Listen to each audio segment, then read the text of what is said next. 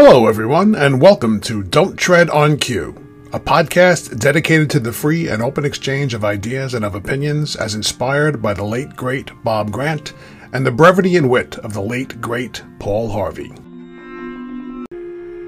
Thanks to acting Director of National Intelligence Rick Grenell, we finally have a window into what was going on in the House Permanent Select Committee on Intelligence.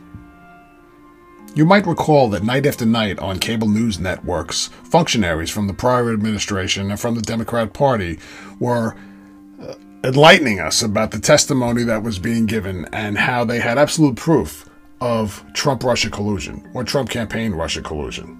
We now know that that's an absolute lie.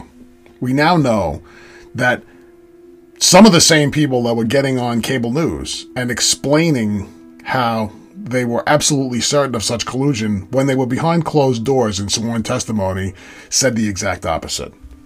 What a bunch of bald faced liars. I don't understand how uh, Adam Bullshift shows his face on television. I further can't understand how there are not angry mobs chasing him through the streets with buckets of hot tars and pillowcases full of feathers. His behavior was absolutely reprehensible and unbecoming a member of Congress, even a Democrat member of Congress.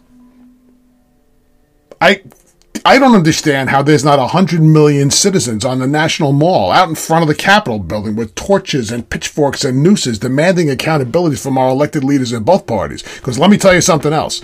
It was the Republican Party that was in charge of Congress as well uh, as the White House in the first two years of the Trump administration. Where are those people? Where are the Republican representatives that should have been minimally demanding absolute fairness for a president that was a member of their own party. I'll tell you where they were. They were hiding under the blankets. They were watching to see if Trump was going to be taken down by this. Because, quite frankly, most of the Republicans in Congress do not support President Trump. I've always said that President Trump is not only fighting the entire Democrat Party, but at least two thirds of the Republican Party as well. Because the truth of the matter is the establishment ruling class doesn't want any outsiders messing with their thing. And Trump is messing with their thing. He's upsetting their apple cart, which is exactly why he was elected in the first place. We need to have hearings into exactly what people knew and when they knew it, and why they allowed these lies to continue and to be foisted upon the American public.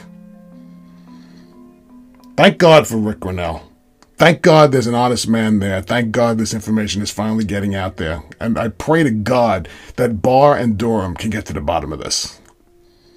Don't tread on Q, and I won't tread on you. Thank you for listening.